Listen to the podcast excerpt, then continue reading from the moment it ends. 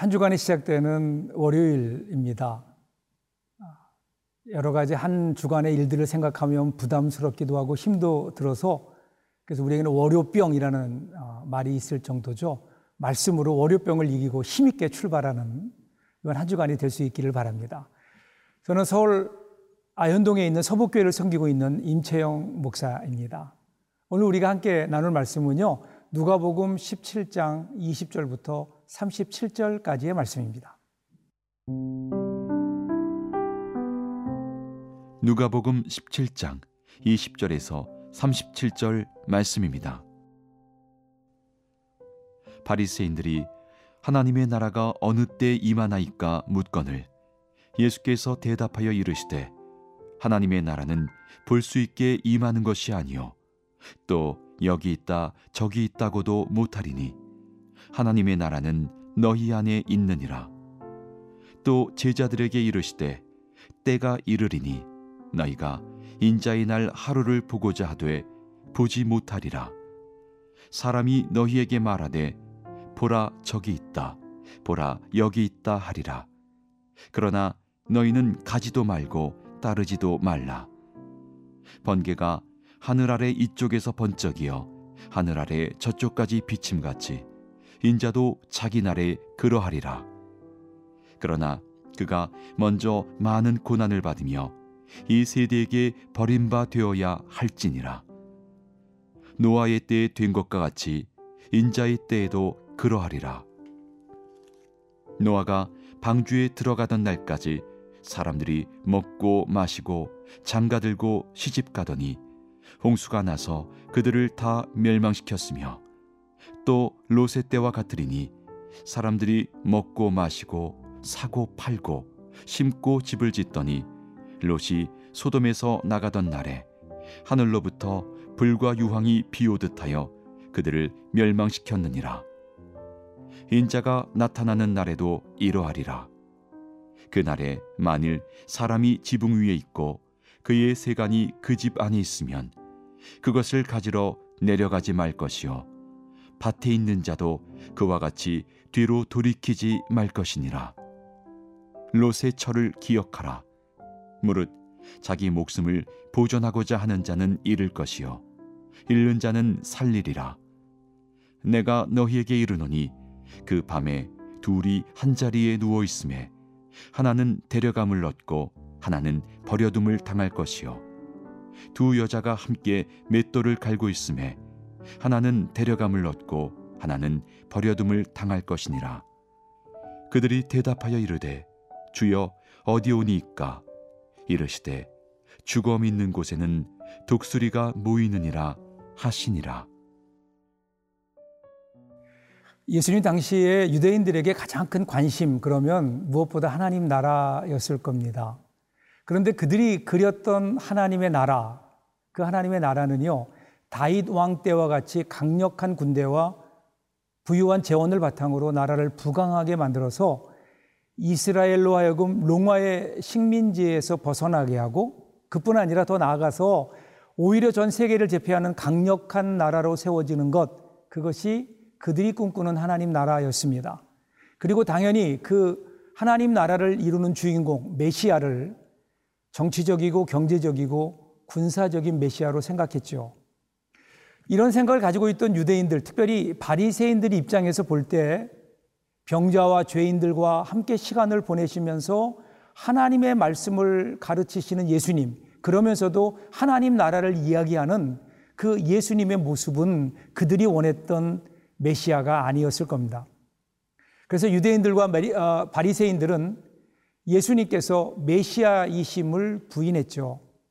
이런 상황에서 바리새인들이 예수님께 나와서 질문합니다. 하나님의 나라가 언제 옵니까? 이에 대한 예수님의 대답이 오늘 본문에 이어지게 되죠. 20절 하반절에서 21절까지 말씀 보세요. 예수께서 대답하여 이르시되 하나님의 나라는 볼 수 있게 임하는 것이 아니요 또 여기 있다 저기 있다고도 못하리니 하나님의 나라는 너희 안에 있느니라. 예수님께서 말씀하신 하나님의 나라는 근본적으로 달랐죠. 볼 수 있게 임하는 것이 아니라는 겁니다. 즉 질이나 장소적인 개념이 아니라 하나님의 나라는 이미 그들 안에 있다. 여러분 이 말을 오해하면요. 하나님 나라가 지금 이 질문을 하고 있는 바리새인들 안에 있다라는 말로도 들릴 수 있거든요. 이게 무슨 말일까요? 여기에서 너희 안에 있다 이 말은 너희 가운데라고 번역되는 것이 더 좋습니다. 즉 바리새인들 가운데 어몽이라는 단어죠. 하나님 나라가 지금 그들 가운데 그들 중에 있다는 겁니다. 그러면 지금 그들 중에 누가 있지요? 그들 중에 그들 가운데 서 계신 분이 바로 예수 그리스도 그분이 바로 하나님 나라라는 의미입니다. 하나님 나라는 예수 그리스도와 함께 이 땅에 임했습니다. 예수님께서 다니신 곳마다 귀신들이 쫓겨나고 병이 치유되고 죄가 용서함 받고 이것이 바로 하나님 아버지의 뜻이었으며 하나님의 다스림이 임했다는 증거, 곧 하나님의 나라가 임했다는 거죠. 그래서 예수님은 걸어 다니는 하나님 나라였습니다. 오늘 우리들도 믿음으로 예수 그리스도와 연합해서 그 나라에 들어가죠. 지금 이 순간에도 예수님은 우리 중에, 우리 가운데 살아계시고 역사하고 계십니다. 그러기에 우리 안에 계신 예수 그리스도로 말미암아 이미 하나님의 나라는 지금 우리에게도 임했고 그러기에 결코 죽은 다음에 가는 하나님 나라가 아니라 이미 임한 하나님의 나라라고 예수님께서 말씀하시는 겁니다. 그리고 22절에서 조금 더 예수님 말씀하십니다. 또 제자들에게 이르시되 때가 이르리니 너희가 인자의 날 하루를 보고자 하되 보지 못하리라. 여기서 인자의 날 하루라는 단어는 예수님의 재림으로 인해서 시작되는 영광스러운 시대의 첫날을 말합니다. 그러니까 십자가를 지신 예수님께서 부활 승천하신 이후에 제자들과 초대교회 성도들, 특별히 제자들 세상으로부터 극심한 박해와 핍박을 받게 되죠. 예수님의 제자들과 성도들은 주님께서 재림하심으로 새로운 시대가 도래하기를 간절히 원했을 겁니다. 그러나 그렇게 간절히 기다리던 예수님은 오시지 않았고 핍박으로 인한 극심한 시련과 고통의 나날들은 계속 이어집니다. 이에 긴 기다림에 지친 사람들 가운데는 예수님이 여기 오셨다, 예수님이 저기 오셨다 하는 거짓 교사들의 가르침에 미혹되는 경우도 있었죠. 예수님은 이것을 미리 아시고 그런 거짓과 속임수를 따르지 말라고 말씀하십니다.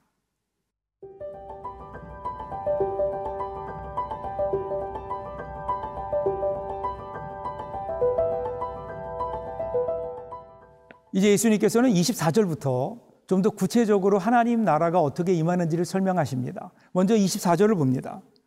번개가 하늘 아래 이쪽에서 번쩍이어 하늘 아래 저쪽까지 비친 같이 인자도 자기 날에 그러하리라. 여러분 하늘에서 번개 치시는 것을 본 적이 있으시죠?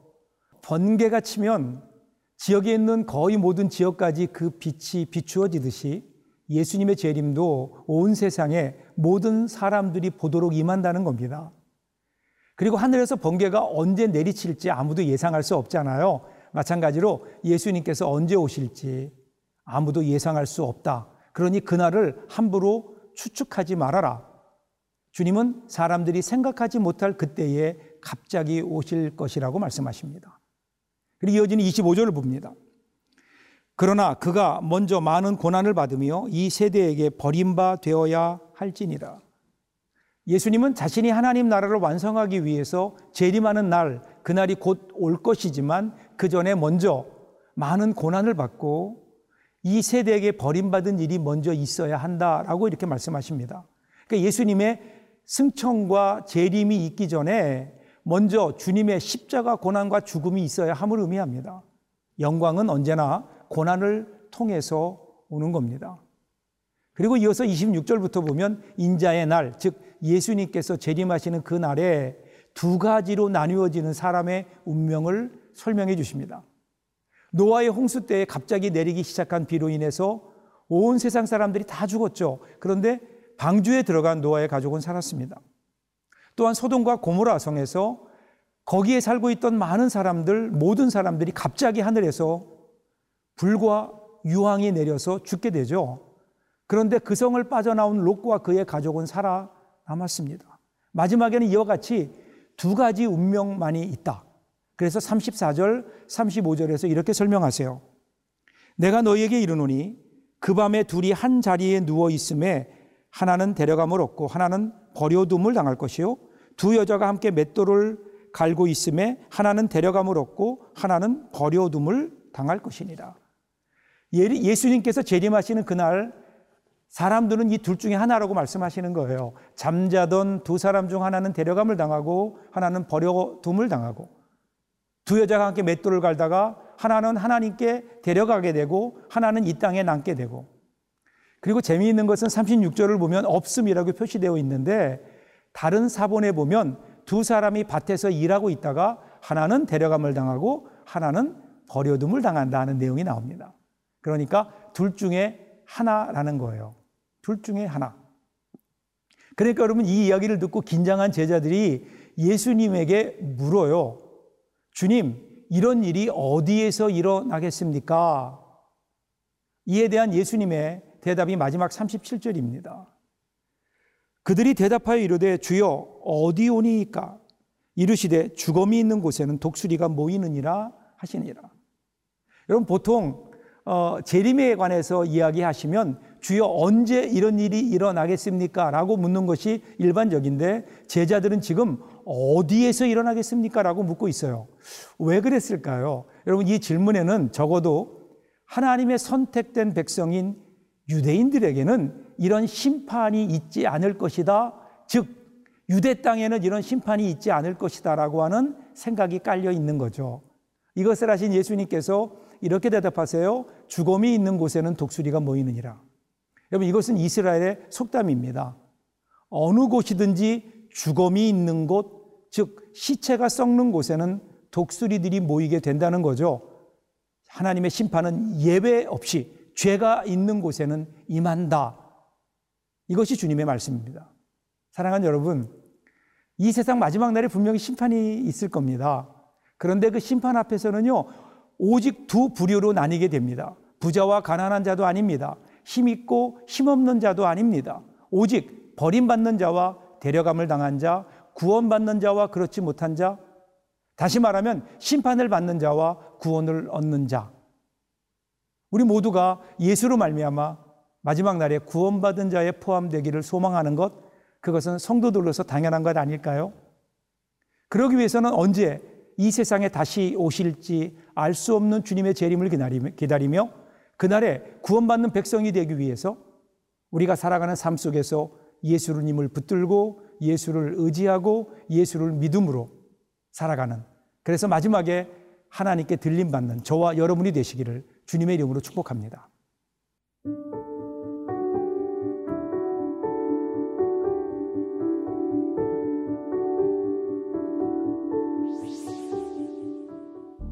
사랑의 하나님, 하나님 나라가 이미 우리 가운데 있음을 저희들 믿습니다.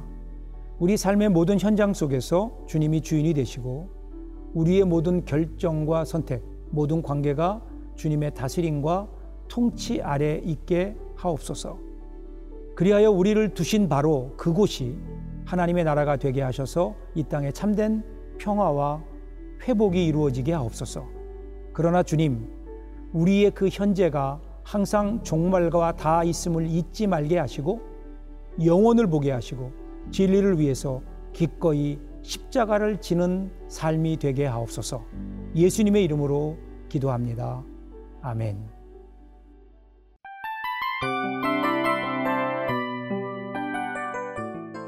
이 프로그램은 청취자 여러분의 소중한 후원으로 제작됩니다.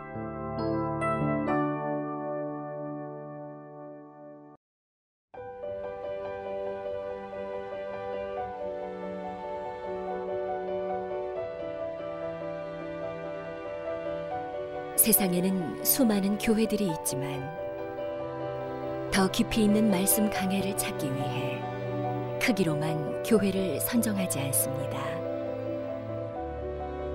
보다 좋은 영적 콘텐츠를 더 많이 나누기 위해 방송비를 받지 않습니다. 1년 365일 복음만 전하고 싶어서 우리는 광고를 하지 않습니다. 온누리의 복음을 땅끝까지 CGN TV와 함께 땅끝 선교사가 되주세요.